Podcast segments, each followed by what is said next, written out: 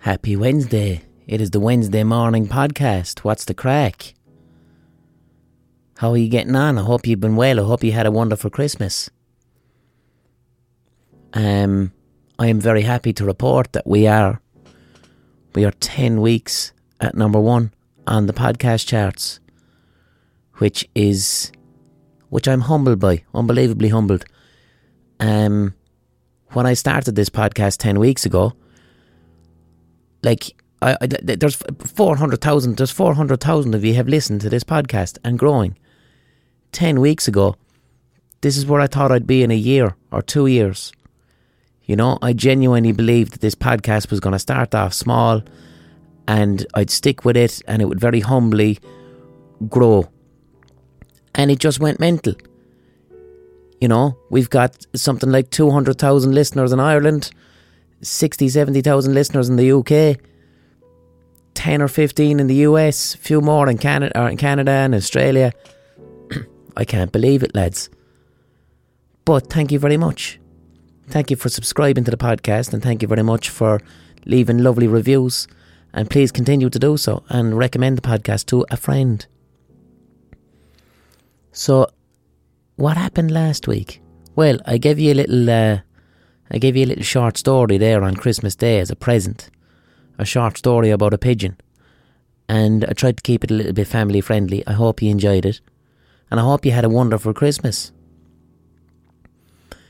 I left you last week with a, a message about Christmas, about the importance of, you know, how, how Christmas can be a bit difficult for some people. Um, because, you know, you go back to your family of origin.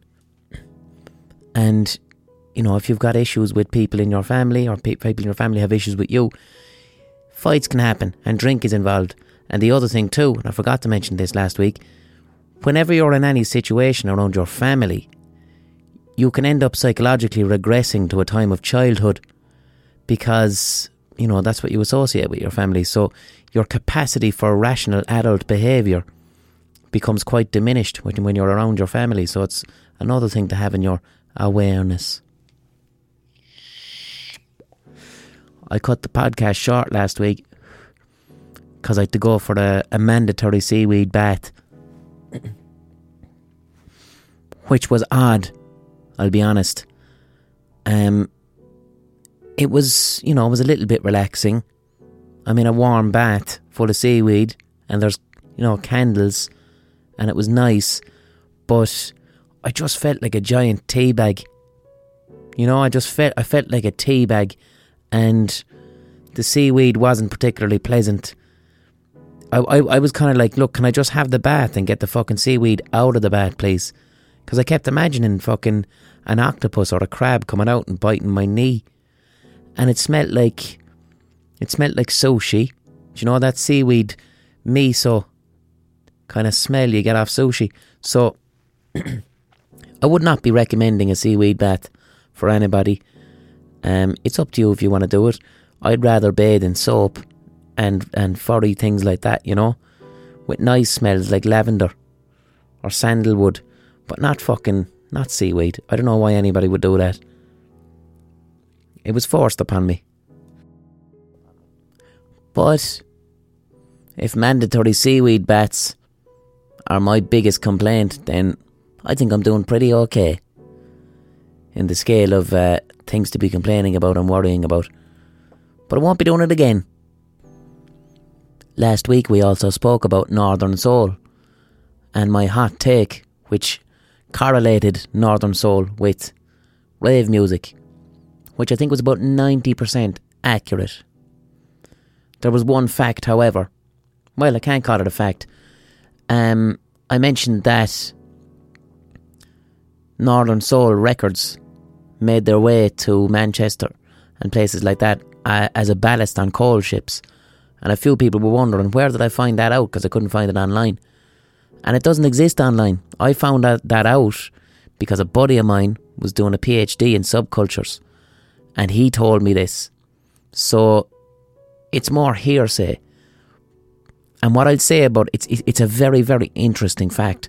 And anytime a fact appears to be too interesting, always take it with a pinch of salt. That's what I say. Do you know, it's like with conspiracy theories. Conspiracy theories are they're they're the most interesting story, you know, because the truth is often too boring. So we latch on to the the theory that seems the most entertaining, the theory that we'd like to see as a as a movie. One thing I did learn last week, which is quite beneficial, I speak about music quite a lot, and I was concerned last week that I was speaking about, you know, a very specific type of music, but I wasn't able to show ye any audio examples. And I did a bit of research, and it should be okay for me to occasionally play snippets of music if I am critically analysing or reviewing or commenting on that music, then you can kind of get away with it under a fair use license. So I'm going to see about doing that. Um, I was worried about iTunes flagging any tunes and then getting it, getting the podcast ripped offline. As you know, I set up a Patreon page, patreon.com forward slash the blind boy podcast. And a few of you have been very generous. Thank you very much. And you've been donating some money to the Patreon.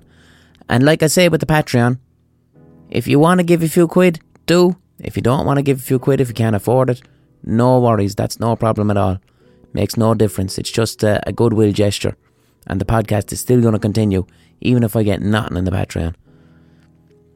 Um, having said that, though, as a little treat for the Patreon donators, this week I'm going to have a very brief appearance from a little guest. I'm going to have a guest on the podcast this week, and I've given him a little contributor's fee to uh, make a short report on a topic that I chose for him. And I'd like you all to welcome now the trout of no craic. How have you been, sir? A boy, the kid, you know yourself. Apples and oranges, apples and oranges, you know. Yeah. I'm going to ask you to move a little bit closer up to the mic there, just a, a little bit close because I can't hear around you. here, is it? Yeah. All right, sir. What you want me to do? What you want me to do? Is that the mic? It is, yeah. Um, if you don't know the Trout of No Craic, he's um, he's a long time collaborator. He's a he's a trout. He's an actual trout. He's a, a brother of the, the mythical fish, the salmon of knowledge. Is that right? Yes, salmon and knowledge. Yes, my that's my brother. Yeah. And uh, what I asked him was to make a little uh, make a little a short radio piece, radio wasn't it? Piece. Yeah, a short radio yeah, yeah, piece. Yeah. yeah. And you suggested to me uh, a topic that you wanted to do a radio piece on. Well, that's right. What I wanted to do was, well, I've, I've recently joined a gym, and I've met a good crew of boys in the gym. Got Claire and Sally and a few more. And what we've started doing in the gym, it's a new type of training where we rack out a line of Keanu Reeves, snort it, and bench press like lunatics. And I wanted to do a report on that. Yeah, and I got your your email with that request, but that's not in, in fitting with the tone of the show or the tone of the podcast at all. So what we agreed upon You agreed. was that you were going to do a, a radio report You on agreed. Japanese city pop, electronic Japanese music from the 1980s. Isn't that right? Well, I did. Well, I, I didn't really want it to be honest, like, but you were giving me fifty quid, which is a bit stingy to be honest, you know. But I did, yeah. I did. A, I have a small report here now. I have it here on, on a disc somewhere, and we trying it in. It's on Japanese city pop. Do you want to hear it? Okay, we'll put that in. This is uh, a special report on 1980s Japanese city pop from the Trout of No Craic. Tokyo, 1981. The Japanese economy had experienced a massive boom due to its electronic experts. These were the sounds that defined that era. Japanese city pop, a disco funk jazz fusion genre, which was the soundtrack to a capitalistic optimism. While the emphasis of the music was on audio fidelity, it had its roots in the earlier music of Yellow Magic Orchestra, the project of Ryuichi Sakamoto. The fidelity and mastery of electronic sounds is evident in this song, known as Rydeen from 1979. Fair play,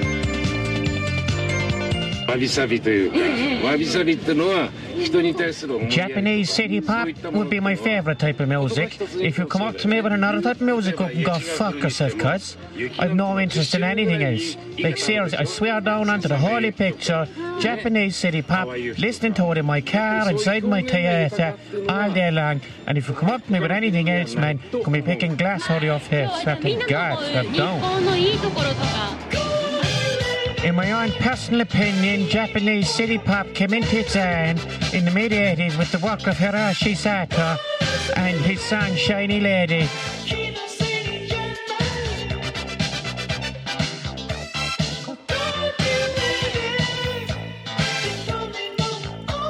No. No. What song? What Man, song? I'm, I'm trying to create a podcast hug Yeah, for these people. I'm trying to create a relaxing, yeah. A relaxing environment. Yeah. Like, h- how did you even?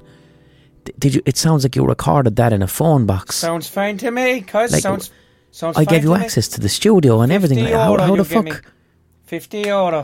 50 euro.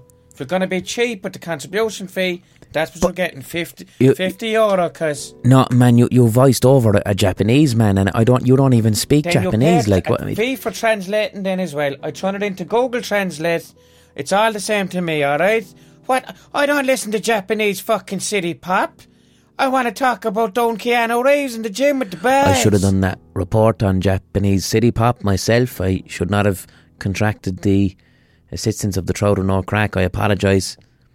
There will be better effort No, in future. fuck that. I'm going anyway. Look, do you know what, man? A, a podcast is an effeminate medium. You're emasculating yourself. You're making a cook out of yourself. I'm leaving, and it's not just me saying that. There's a few people around town, and they're saying that you're using an effeminate medium. You're emasculating yourself. You're a cook, man. You're a cook. Goodbye. the Trout of No Craic there with his report on Japanese city pop music, which is a it's a genre of music that I stumbled across recently on YouTube, um, and I like it just because it's weird, do you know.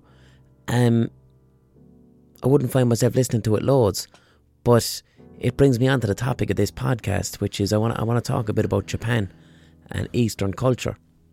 Japanese city pop is a type of music that came about because of technological advancement. Um, the vast majority of electronic instruments were invented by the Japanese.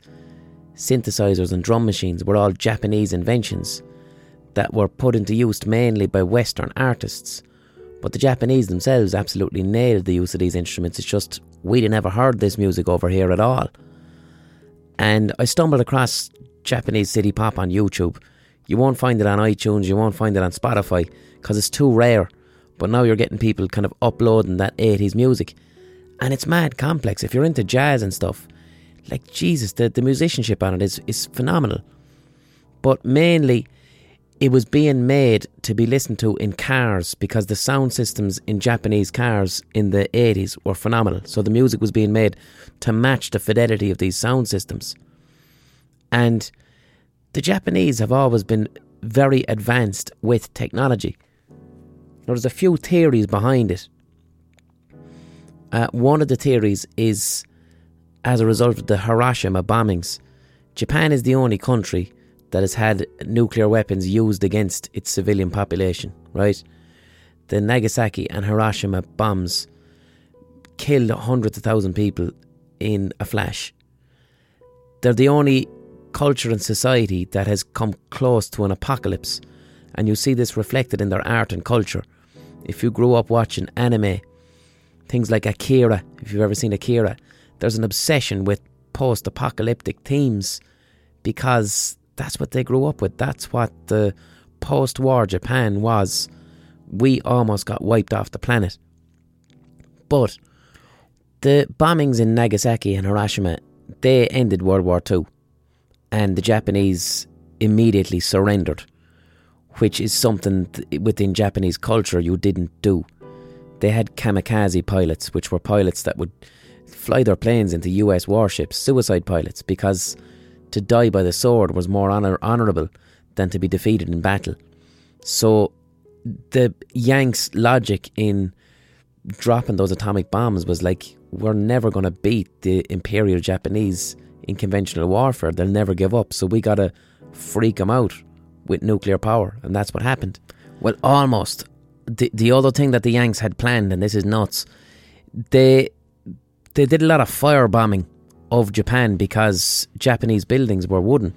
So the Yanks, the craziest plan that the Yanks had come up with to freak out Japan is that they were going to attach firebombs onto flocks of flying bats. And the plan was is attach a little firebomb to a, a flock of bats. The bats would go to Japanese cities and hang upside down in rafters. Then in America, they'd press a button and all the bats would explode at once with firebombs and set fire to Japan. That was an actual plan that almost happened. But the Yanks said, fuck that, no, we'll drop two nuclear bombs on them instead. And if they don't surrender, we're going to keep dropping nuclear bombs on their cities and eradicate them. So after Japan surrendered, the world powers kind of pressured them into. The world powers got scared because Imperial Japan, they were vicious, incredibly vicious. The nationalism that Japan had was very extreme. They aligned themselves with Hitler, and the war crimes that they committed in Asia were some of the most disgusting that World War II had seen. The rape of Nanking, which was a, a massacre uh, in China, where rape was used as a systematic weapon of war, one of them, a horrendous, horrendous uh, spectacle of humanity. The Japanese committed that. Um, the West were afraid that after they bombed the Japanese with these nuclear bombs, that they would retaliate, that they would go silent for a while and then learn to retaliate. So many sanctions were brought in against the Japanese. The main one was that they were not allowed to import any decent quality steel up until the 1990s.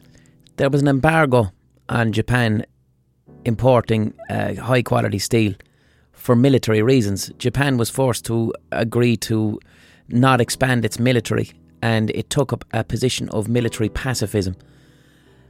So, the older listeners of this podcast will remember when you were younger, if you grew up in the 70s or 80s, that Japanese cars, Toyotas and Suzuki's, they would have had different coloured doors or bonnets. You might have seen a yellow car with a red door or a green bonnet. And that's because Japanese cars used to fall apart, they used to rust because they weren't allowed to have decent steel. But the upside to this embargo is that it, it forced Japanese scientists and workers to focus their ingenuity on the inside of the car. So you ended up with Japanese cars that fell apart, but the insides were absolutely amazing. The technology on the inside, the radio, the suspension, the lot was perfect. Again, this technological advancement is what led to the creation of Japanese city pop music because technology was their thing. You don't need high grade steel to make a decent radio. But there's other stuff about Japan that just makes it appear to be a country that has its shit together. As a society, it appears to work more efficiently than other societies. They've one of the lowest rates of violent crime in the world for a population of its size. Now, what some say this comes down to is what's known as collectivism. And collectivism is it's something that we in the West don't fully relate to. There's kind of a split in Eastern and Western thinking that goes back years and years. And in the East, countries tend to be collectivistic in nature, whereas in the West, we're individualistic. Now, what collectivism is, is that it's the principle of giving a group priority over each individual in it. That the way that you think, you think as a whole, not as an individual. Whereas we in the West, we tend to think of ourselves first, and then the group that we are a part of comes second. Our society comes second, but we are number one. That's not how it works in the East. We in the West, our individualism kind of hangs on the fact that the tenets of our culture and society come from Greek and Roman philosophy, okay, which is tends to be individualistic. For me, one of the shining examples of this is the word pupil, as in your eye, the pupil in your eye. That comes from a Latin word. Well, no, it comes from originally Greek. And what pupil literally means is little doll. The word for pupil is when you look into another person's eye, you see a little doll reflection of yourself in their eye. And that to me sums up our Western individualistic thought that our very word for this eye, that you're not even looking into another person's eyes, you're merely looking at your own tiny reflection in their pupil. That to me is the core of Western individualism even taking it so far as, you know, I, as in the thing that's in your head that you see through, and the word I, as in me, are the same fucking sound. That is eh, quite an egotistical, individualistic. The, the language there, you know, the core of the language there. But in Eastern culture, it's quite different. Eastern cultures are collectivist. There isn't really an I, it's a whole, it's holistic that a person cannot exist by themselves, that they are part of a greater system and serve a purpose. Do you remember growing up on TV, you'd see footage from China or Japan, and you'd see people in the subway wearing face masks. And I always grew up thinking, Jesus, you selfish fuckers. Wearing a face mask so you don't get sick. I always looked at that and I thought it was quite rude. That if I was to walk around Limerick with a face mask on, that I'd look like a hypochondriac. If, if someone carries hand sanitizer around with them in Ireland, if you shake somebody's hand and take out the hand sanitizer, it's like call, calling the other person dirty. It's like I'm cleaning my hands because I just touched you. And I used to always think this when I saw people in the East wearing the face masks. And then I found out the reason that Japanese people or South Korean people wear face masks in public is because they are sick and they don't want to give it to somebody else. That is collectivistic thought. They are protecting society from their germs. It has nothing to do with getting germs off someone else. And I, as a Westerner, I couldn't even, I couldn't even relate to that without projecting selfishness on them. Holistic thinking is also one of the, the kind of tenets of collectivist thought and how it differs from Western individualist thinking. Holistic thinking means that the parts of something are only explainable by reference to the whole, okay? That no one thing exists by itself, that everything is interconnected. The ancient Chinese had this figured out years ago. Western Westerners would have looked at the planets and seen each planet as just, and it, you know they'd look off into the stars and see them as individual planets, whereas the ancient Chinese had figured out that the moon and how close it is to the earth and gravity affects the tides.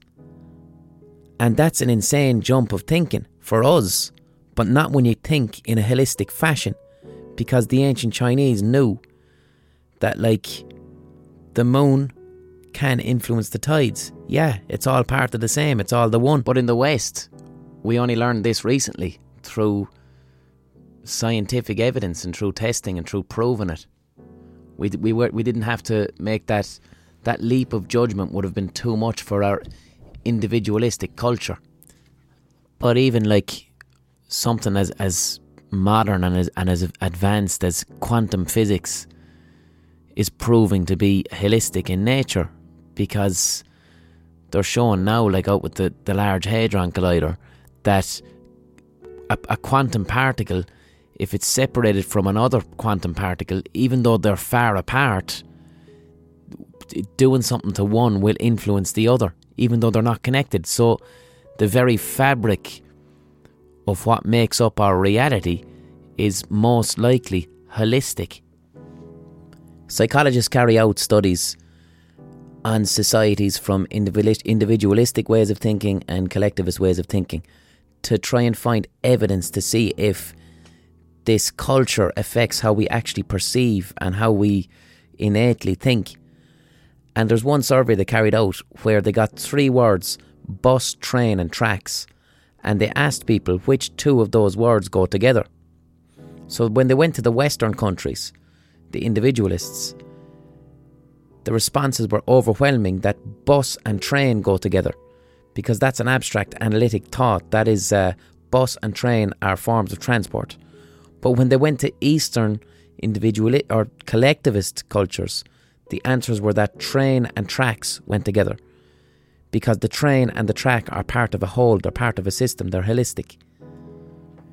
An area of Japan that's quite interesting in this respect is there's a part of northern Japan called Hokkaido or Hokkaido, and it's an island, and it was only very recently inhabited. It was inhabited around um, 1871. It was just at the very tip of Japan at the top, and there was only indigenous tribes living there. The Japanese decided they were freaking out about that Russia was going to invade them, so they told the Japanese people, and they got Americans involved as well, to colonize this northern island and to treat it like a frontier. And now, what they find is that the people living in Hokkaido have a very different, different cognitive profile to the rest of Japan.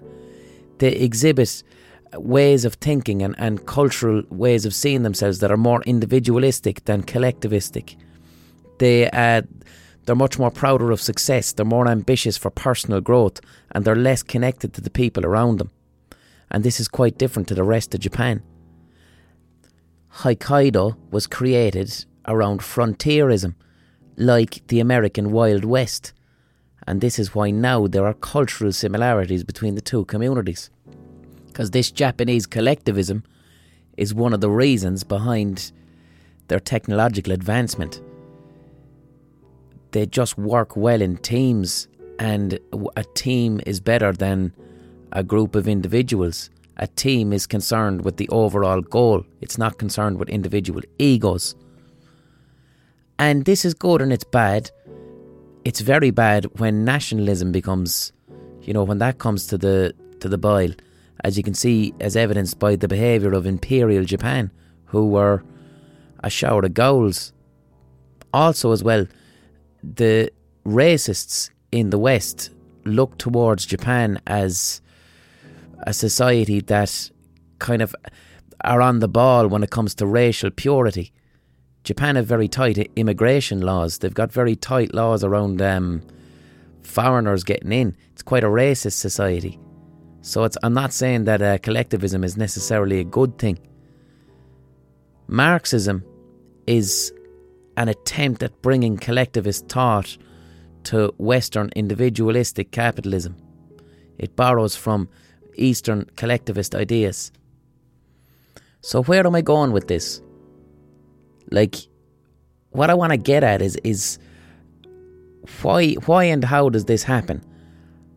Why in the West, for many many years, are we more individualistic in our thinking and in how we traverse our society. And then the people in the East are collectivist. Well, what it comes down to, what people are saying, what anthropologists are saying, it comes down to the growing of crops, right? And this predates, you know, fucking, this predates philosophy. If you look at the philosophy of the East, it is collectivist. You've got Confucianism, Buddhism, Taoism, and then on the West, We've got the Western Greek and, and, and Roman philosophers that were individualistic. It comes down to the primary source of carbohydrate in the these different parts of the world. Mainly rice versus wheat. In cultures where rice was being grown, the very practice of growing rice is collectivist in nature. To grow rice it requires intense cooperation from every single member of the community.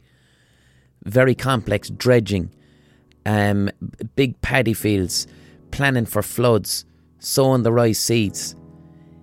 If you don't look after your neighbour, then you don't eat. Countries that are collectivist in their society also happen to have depended upon the growing of rice as their civilization developed. Western civilization, however, depended upon the growing of wheat. And wheat farming, it takes about half the amount of work and it depends on rainfall rather than irrigation. So collaboration isn't it's not as necessary with growing wheat. So Western society ended up being quite individualistic and a little bit selfish. And they've found this in China, because China's fucking massive. Not all of China depended upon rice. Some of China in the north were able to grow wheat.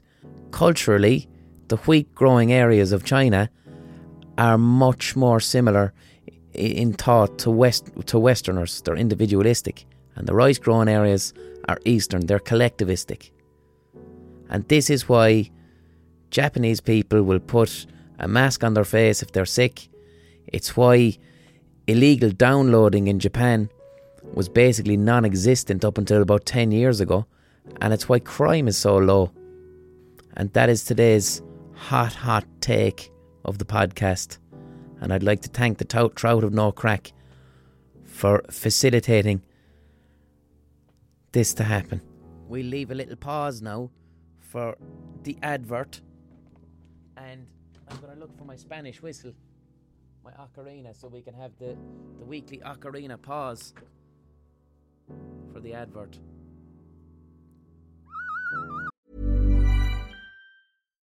Life is full of what ifs, some awesome, like what if AI could fold your laundry? And some, well, less awesome, like what if you have unexpected medical costs?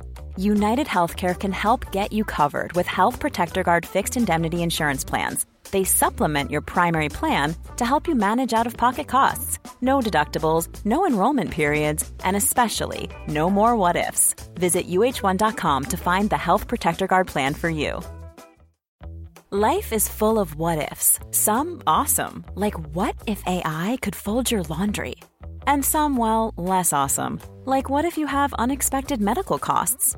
United Healthcare can help get you covered with Health Protector Guard fixed indemnity insurance plans. They supplement your primary plan to help you manage out of pocket costs. No deductibles, no enrollment periods, and especially no more what ifs. Visit uh1.com to find the Health Protector Guard plan for you.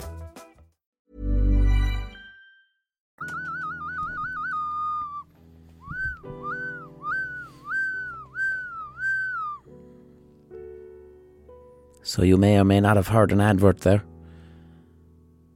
How are you getting on with your uh, looking after your mental health? As you know, as I always mention, this is not a mental health podcast, but because I'm a person who is actively and continually maintaining their mental health, it's going to creep in every so often, and I'd like to include you in my mental health journey um, because it was Christmas there, and because with Christmas your schedule gets fucked up, I went about three or four days without any exercise. And it really and truly made me realise, just, you know, for me personally, that exercise is my natural antidepressant. I'll run four days a week. I'll go to the gym the other three. Um, one thing that I find crucial in what keeps me doing this, I don't do it for physical fitness. I don't do it to look a certain way. I used to do that when I was younger, and I found that when I was going to the gym or when I was trying to exercise for physical results, that's when I found myself going very intensely for a while and then giving it up, not being able to stick with it.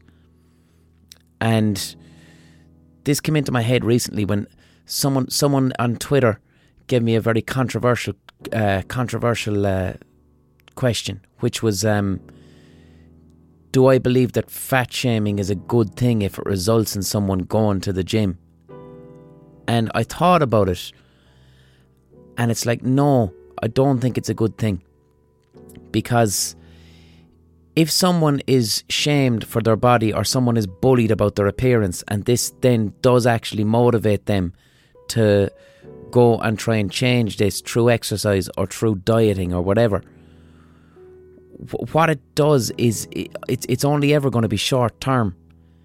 If you engage in any type of exercise or self improvement, and the end goal is something as uh, tangible as your appearance or your weight, then the nature of it means that you're going to give up because what you're searching for is a happiness, and that you can't get that happiness because the happiness can only come from self acceptance, not by trying to change yourself. And I've been steadily exercising every day for about four years, and what has kept me at it is I do it because I enjoy the process. I genuinely I go out for a run because I I want the experience of running. I want the release of endorphins in my mind and my body. When I go to the gym, I like to lift weights so I can get that release of endorphins in my body. I'm not going into the mirror afterwards or measuring myself or hoping for any goals, uh, physical goals. If they happen anyway, great. All right, who gives a shit? But I exercise for the sheer love of the process because, like I said, that is my body's natural antidepressants. And I had about four or five days out there over Christmas, or three days, where I did no exercise whatsoever. And after about two days, I found myself being slightly irritable. I found myself lacking massively in energy, having that feeling of sluggishness where your skin feels itchy. And I found that my thoughts were becoming negative when I was thinking about the challenges ahead of me for 2018, such as um, I'm working on two TV projects and I've got a book to write. When I was thinking about these things, my mind was focusing on what could go wrong. It wasn't focusing on what could go right. And I found this was because I wasn't exercising. Whatever exercise does to my brain, whatever oxygen it gets around the body, it very much equips me for base level stress. And then, as soon as I got out and went fucking running, then of course, I started to become more positive in my thinking. Um, I stopped. I, I, I wasn't. I wasn't feeling angry at myself or angry at other people. I was just a nice base level of calm. And if a stressor comes at me, I was dealing with it as it comes. And that's what exercise does for me. Not to be facetious as well, lads, and I said this last week, I know what it feels like to have hardcore depression and hardcore anxiety, and I know how difficult it is to even get off the couch. But that's just me, that's where I am. It took me many, many years to get to the stage where I can exercise every day. I've done the struggle, and this is where I'm at now. And I appreciate it for you, that sounds impossible. If you do want to start running, um, if it's something you're thinking about, like there's a, few, a lot of people as well. Like I mean, some people are embarrassed to go running. You know, I remember I used to be like that. You, you're embarrassed to even be out there doing the running. You think people are looking at you. Think people are judging you. Um, and I know what that feels like. It's not the case though. No one gives a shit about you running. Chances are, if someone sees you running, they're a little bit jealous that you're running and they're not. But if you do want to give it a lash, I would suggest download a, a Couch to 5K app. And these are apps that will, you just listen to it and it will gradually train you over about six weeks to go from sitting on your couch to actually running five kilometres. And it's not, it's, look, it's hard at the start. Exercise is awful at the start, but it gets grand. I was actually thinking, and I might do it for 2018, I might do a special podcast that is my own couch to 5k for anyone who's interested in running. And what I'll do is I will take you through a very basic resting, running, resting, running for a half hour until there's 5k in it. Um, maybe I might do that. Maybe make a few tunes that go with your heartbeat or something. Why not? But yeah, so I wasn't exercising for a while and I found my thoughts becoming quite negative. And when I was looking at projects ahead of me, I was focusing on the negatives. And when your when your mental health starts to go astray, we look at challenges in a very irrational fashion. We'll say this second book that I have to write. If I'm irritable, or if I'm not, you know, handling stress, I will look at that book as a mountain. I will treat it like um, if someone says write a book, I will assume that they're saying there's a mountain, I want you to jump it. And then I'll freak out because it's like I can't jump a mountain, look at the size of it. Whereas the rational way to look at any project that's ahead of you, or not even a project, it could be washing the dishes. Always be cautious when you think you're telling yourself you need to jump a mountain. That is an irrational thought process. The way you go at a project is you have to climb the mountain. You're going to set up a base camp and then you're going to climb a little bit every single day. And I think when it comes to happiness, human happiness, it, it doesn't come from results. It happiness is enjoying a journey. That's what happiness is. I int- I loved writing that book last year, but when I finished the book, and even when I got it published and saw it in shops, that did not make me feel happy at all. In fact, it made me feel a strange emptiness because you get this feeling of, oh, it's done now, is that it?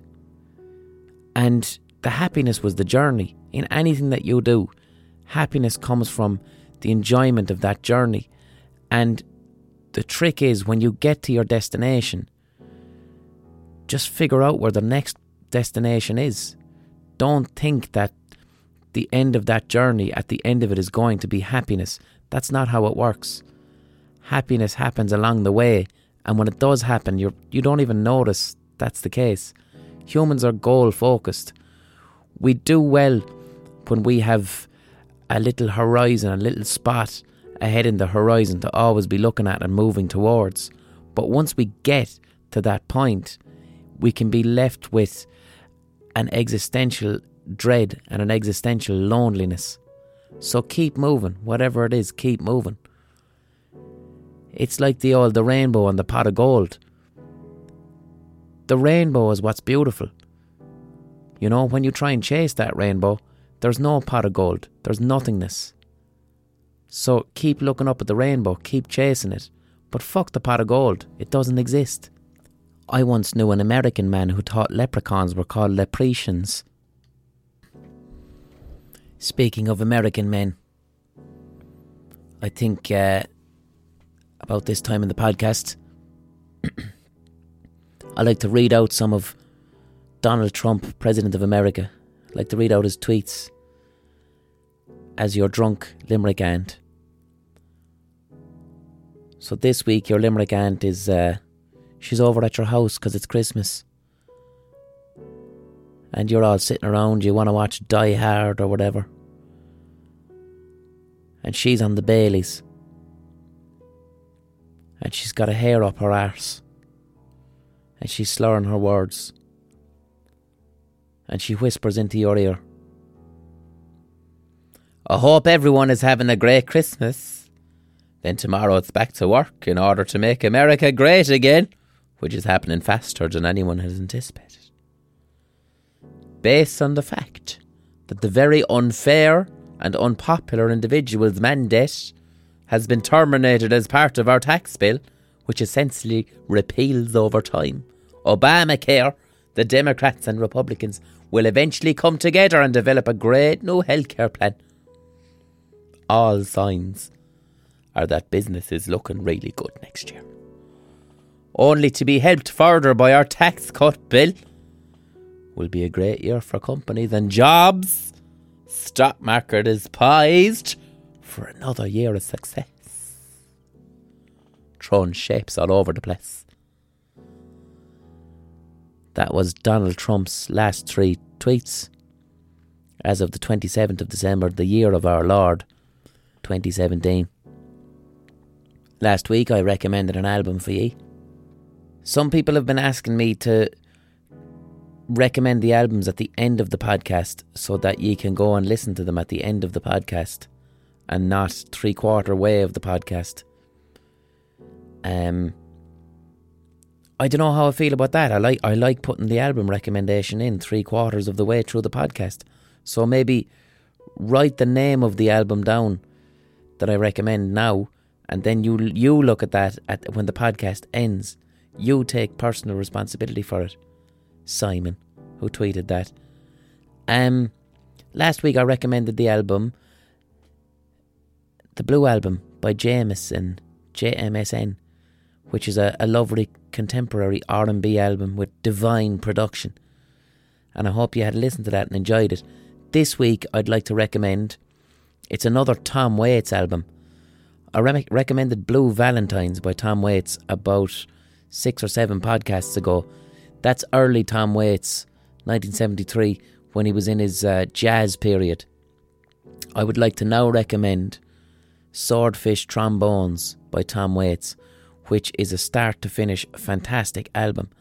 And it's when Tom Waits went very avant garde with his career. It's from 1980. He met a woman called Kathleen Brennan, who I think is, I think she's from Cork, or if not her, her family. And Tom Waits was listening to the music of Captain Beefheart. My fucking mouth has gone to shit. Tom Waits was listening to Captain Beefheart, who is a bit of a gas cunt and a mad bastard.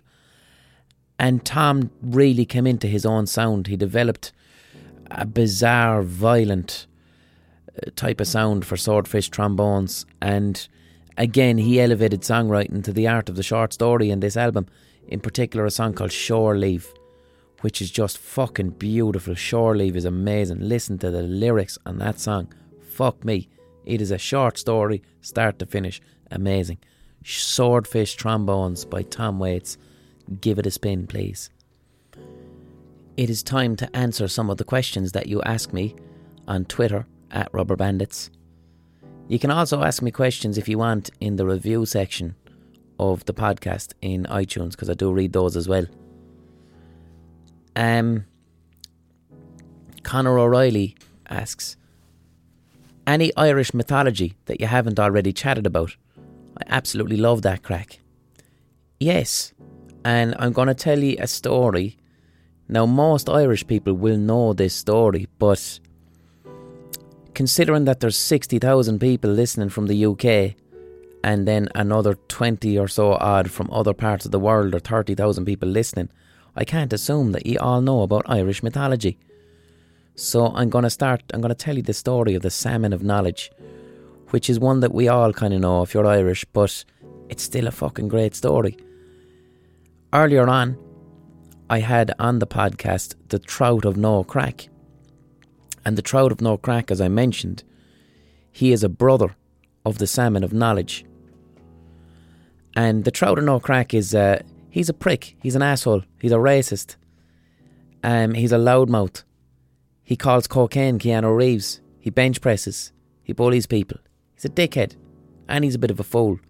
And he made shit of that he had a wonderful opportunity there to represent Japanese city pop in all its beauty, and he didn't. He fucked it up. He recorded it in a phone box, and he put that 50 quid up his nose or gambled it. But I will tell you the story of his brother, the Salmon of Knowledge, which I believe is from the Fenian cycle of Irish mythology. And the story goes there's a lad called Fionn McCool. And there was this this regular salmon knocking around a lake up north of Ireland. And there was a tree, this tree that contained a load of wisdom in the tree. Was a hazelnut tree. So the salmon, anyway, ate nine hazelnuts that fell into the water from this tree. The salmon ate these hazelnuts. So, as a result of this, the salmon, whose name was Fintan, Fintan the salmon gained all of the world's knowledge. So, fast forward anyway a few years to this poet called Finnegas. Now, Finnegas knew about this salmon, Fintan, who'd ate the hazelnuts and had all the world's knowledge. And Finnegas was a poet, so he's like, well, fuck that, man. I want to get all the knowledge in the world because can you can you imagine the state of the poems I'd be writing if I knew everything in the world? It'd be like having Wikipedia before Wikipedia.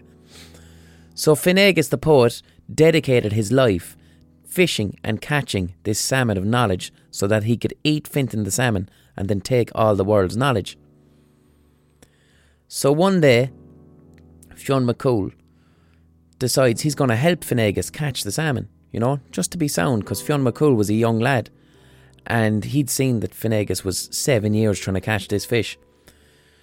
So he gives him a help for a couple of weeks. Then one day, Finnegas catches the fucking salmon. He can't believe it. It's like I'm after catching the salmon knowledge. Holy fucking shit. So Finnegas anyway, he puts the salmon on a spit over the fire, ready to cook it. Salmon's cooking away, and Finnegas the poet needs to take a shit. So he fucks off into a bush to take a shit. And Fionn McCool is left looking after the cooking salmon. While, he, while Fionn is turning the salmon over the fire, he notices that a bubble starts to form on the skin of the salmon. Now, Fionn doesn't want the salmon to be ruined, he doesn't want it bursting. So he sticks his thumb into this bubble, that the heat bubble that formed on the on the fish's skin, and bursts it, but it burns his thumb. And then he sucks his thumb because it was sore. And fucking Fionn McCool ends up getting all the knowledge from Fintan the salmon. The world's knowledge goes into Fionn McCool and not Finnegas. Finnegas went fucking apeshit, but eventually was quite happy that Fionn McCool, the hero, attained all the world's knowledge. And then many, many, many, many, many years later, we caught well, we went looking for the trout for the salmon of knowledge and ended up catching the trout of no craic instead. And he's been hanging around with us ever since, being a burden on our lives. Now I love the story of the salmon of knowledge. Um, one of the reasons I do love it so much is that there's no evidence of that story in other cultures. Um, I told you a few weeks ago about King Sweeney and the king with the donkey's ears. That story is present in a lot of cultures, but the salmon of knowledge is uniquely Irish. And I, what jumps up, to use a pun, what jumps out of the water the most for me about that story is that the salmon attained his knowledge from eating fucking hazelnuts. Like salmon don't eat, sa- salmon don't give a shit about hazelnuts, lads. So some fella was sitting down one day, some some poet or somebody who come up with this myth, and he was obviously looking at a hazel tree uh, over a river, and the salmon were obviously jumping for flies, and he assumed that the salmon were eating hazelnuts. Salmon's never going to what what. When have you ever seen a salmon to give a shit about nuts? And I just thought that was brilliant, you know? That the hazelnut could give the salmon the eternal wisdom of the world. Fair play to whoever come up with that, however many thousands of years ago as that was. Jennifer Wilson asks, cats or dogs? I that's I, I hate that question because I, I don't I, I I I I hate the way we have dogs and cats in competition with each other. They're both different creatures and they both have different purposes and I, I love dogs and cats equally and it breaks my heart when I compare the two. It genuinely does. I love them both and they have different personalities. Um one thing I will say, and now I'm, no, I'm not even going to try compare them, but I'm going to just make a few respective points. The one thing I'll say about cats is that a cat is a real creature. A dog is not a real creature. Dogs dogs are created by human beings. A, a dog does not exist in the wild. Dogs dogs have been knocking about with humans for over a hundred thousand years, maybe longer. Okay, and there's no such thing as a dog. They're completely domesticated. What happened is that when humans were, were hunter gatherers, right?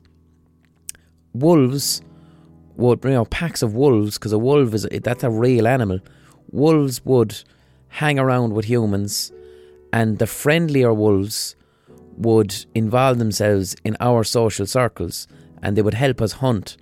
And some of them would hang around and, you know, they would defend us.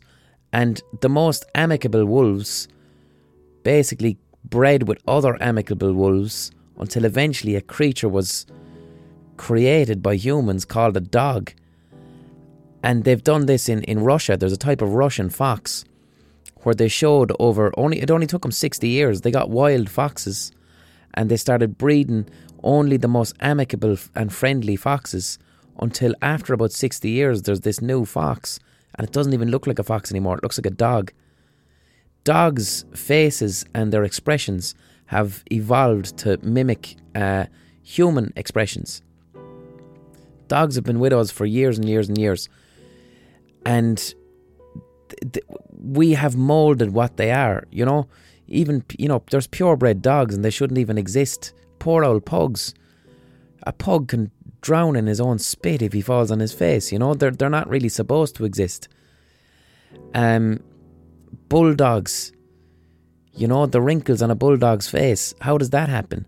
I'll tell you how because about 30, 40,000 years ago, no, sooner, maybe 10, 15,000 years ago, when we started farming animals, um, a dog was bred so that he could go into a pen with a farmer, and if the farmer had a randy, aggressive bull, this dog was eh, resilient enough that he could grab onto the bull's nose, and no matter how hard the bull shook, the dog would not let go, allowing the farmer to escape. That turned into the bulldog. The wrinkles on the face slowly evolved through breeding because the original bulldogs would grab onto a bull's nose and there would be so much blood flowing off the bull's nose that the dog could drown in the blood. So they these wrinkles were evolved in their faces so that the blood would drain off and that's what a bulldog is dogs aren't real. They are domesticated animals of pleasure, and I love them. I love them dearly. Um, cats are a different story. We were hunter gatherers for hundreds of thousands of years. Cats only came only started uh, hanging about with humans at the arrival of agriculture, which isn't really that long ago, maybe 50, 60,000 years. I could be off there. When humans developed agriculture, that is the ability to farm, it is the first time we had surplus. Hunter gatherers didn't have surplus. They ate and found, they found what they got and they ate it. When humans started farming, we had silos of grain for the first time. We were able to make too much. And when you have a silo of grain, you have vermin that hangs around the village. And cats started hanging around with us to get rid of the rats. So cats haven't been around with us long enough to actually be fully domesticated. The ancestor of the domestic cat is known as the African wild cat. And if you look up photographs of the African wild cat, they are identical to what we call a house cat. They haven't evolved, they haven't changed, they haven't. Maybe give it another hundred thousand years, and cats will evolve into something similar to what dogs are now. But right now, cats are still kind of, they're semi wild. A cat will engage with you on its terms only, whereas a dog will be fully loyal. A cat is like, fuck you. I'm taking the piss out of you. You don't own me, I own you.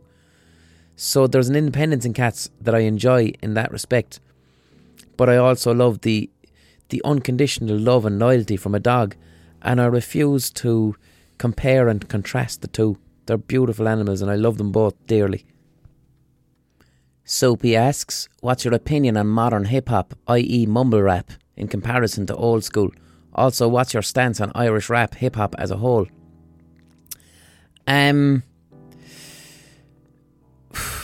that's a tough one. You know, I love hip hop music. I've been listening to hip hop music since I was a child. I love old school hip hop music uh, 90% of anything is going to be shit, right? So here's something to consider. Like, a lot of mumble rap isn't, it's not my vibe, but I will always give it a chance. I will never write it off just because it sounds weird and different.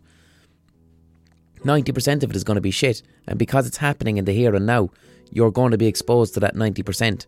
And it'll take five or six year- years to look back and see what the cream of the crop is. But just remember, old school hip hop, which we now look back on as being classic, like Public Enemy, NWA, this was seen, this was held in the same contempt that mumble rap is being held in now. And 90% of that was shit too. It's just, it's hard to find that 90% because it just doesn't get reprinted or it's hard to find on Spotify. But if you look hard enough, you will find the shit from the golden age of hip hop.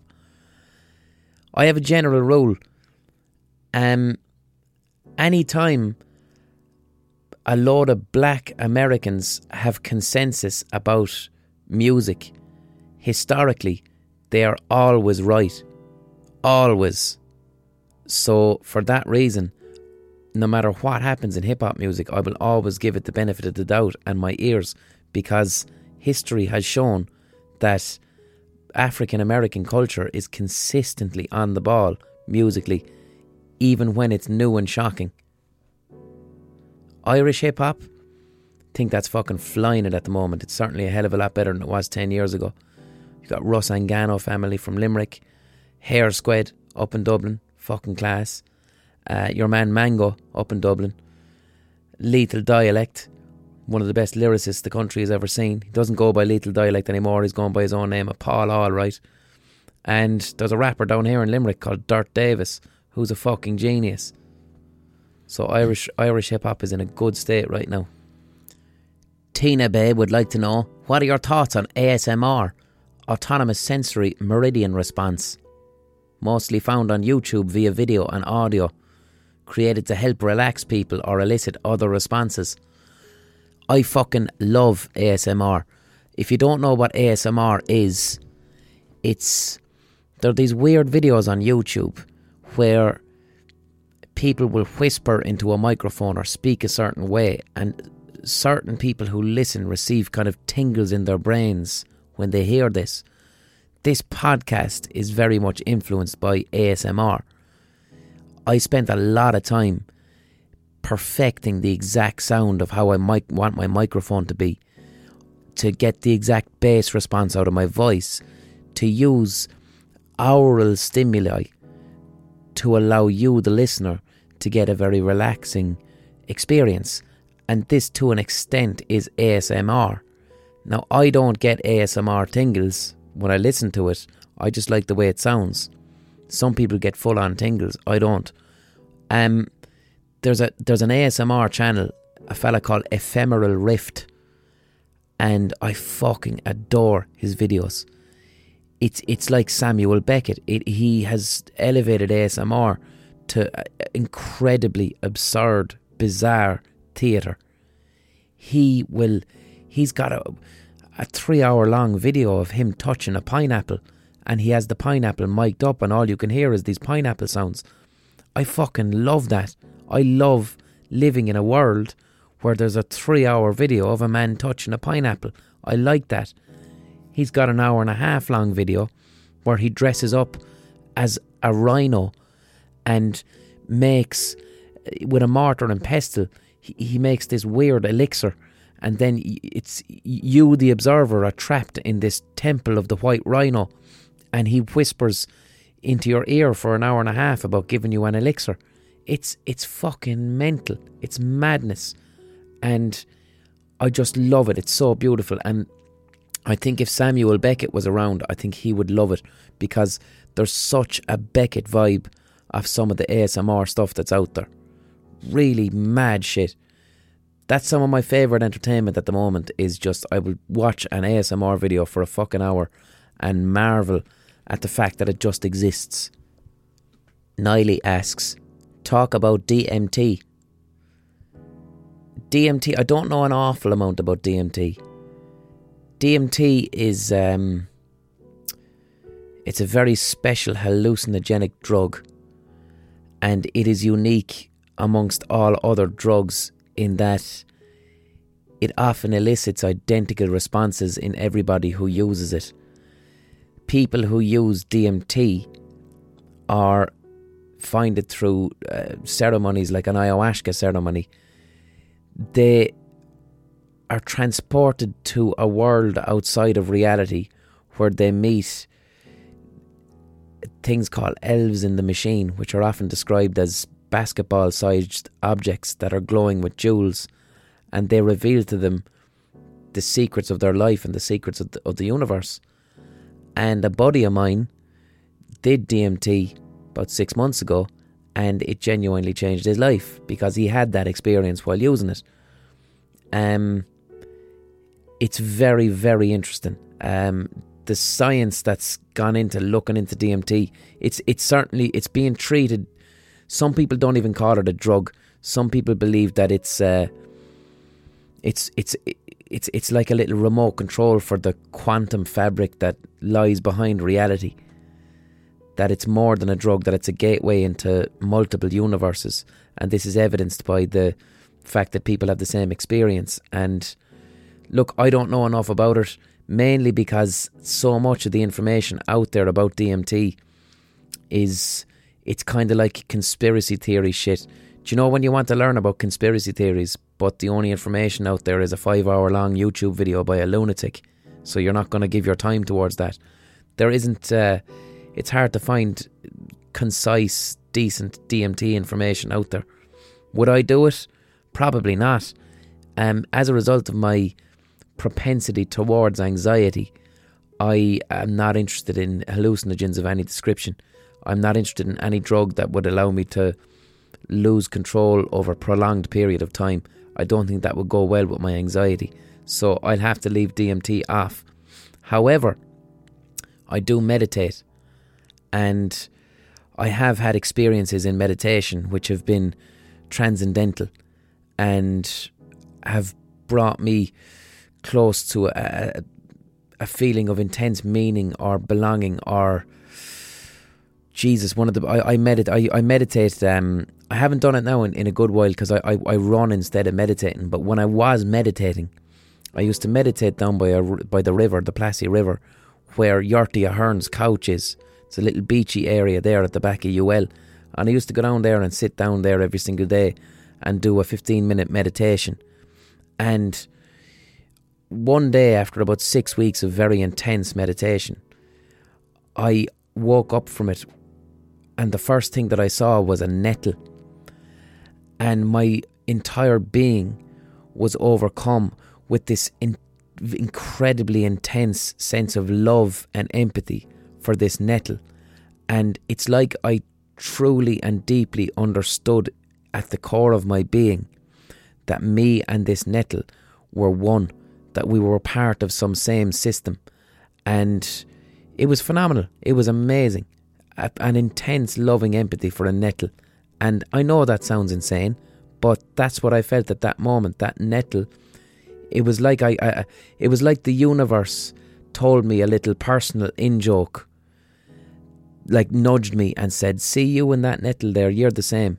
You and that nettle are, are part of a system." And you know what? Like, it, it's it's not it's not wrong. Like that nettle, that nettle breathes out carbon dioxide.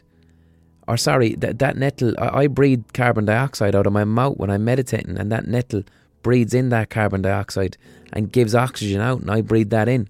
So there is a holistic symbiotic relationship between me and that nettle. But I felt an emotional, intense empathy with it. And I imagine that's what DMT is like. So for me personally, I'm happy sticking with the meditation for now. I'm uh, I don't think I need any chemical assistance, but I'd quite happily listen to other people's stories about it. I find that quite interesting. I just realised there that little uh, nettle analogy does hark back to the earlier part of the podcast where I was talking about the collectivism and holistic thinking and Eastern thinking and how much on the ball they were yeah, there's a, there's a symbiotic relationship between us and plants. That is a fact. They breathe in what we breathe out, and back and forth. We are one. Simple as that. You know, I mean, in, in my hand at the moment, even I've I've got a plastic pen. Plastic is nothing but the bones of dinosaurs. Plastic comes from oil. Oil is fossil fuels. What's fossil fuels? Only dead dinosaurs. So next time you pick up a piece of plastic, even though it's a completely synthetic man made material, it is not possible without the bones of uh, a stegosaurus. It's all symbiotic. It is all, everything is related. Everything is part of a, a flowing system of oneness. Jesus Christ, that makes me sound up my own hole. All right, uh, I leave you off. So, what are we? we that's about what is an hour and ten minutes. That's not too bad for you. Please keep subscribing to the podcast and please leave some nice reviews if you enjoyed it. If you're feeling generous, uh, donate money to the podcast's Patreon page www.patreon.com forward slash the Blindboy podcast or not, only if you want to, lads. I don't mind. And look after yourself for the week ahead. If you have a bit of time off for Christmas, enjoy it, use that time properly, no matter what way that is. And like I said earlier on with the exercise, if you're becoming too vegetative at home with your time off, just be aware, keep be mindful around your own mental health around that because having too much time off can if if you're used to being busy and you have a big chunk of time off, that time off where you where you think you're actually using it to rest, you can get a little bit of death anxiety or an existential anxiety and it can cause you to look inward negatively because the daily grind is a distraction from the inevitable chaos of our own death. All right, I'll talk to you next week. Yart. Oh, and keep asking questions. I love it when you ask me questions on Twitter at Rubber Bandits. That was my favourite part of the podcast, answering your questions. You cunts.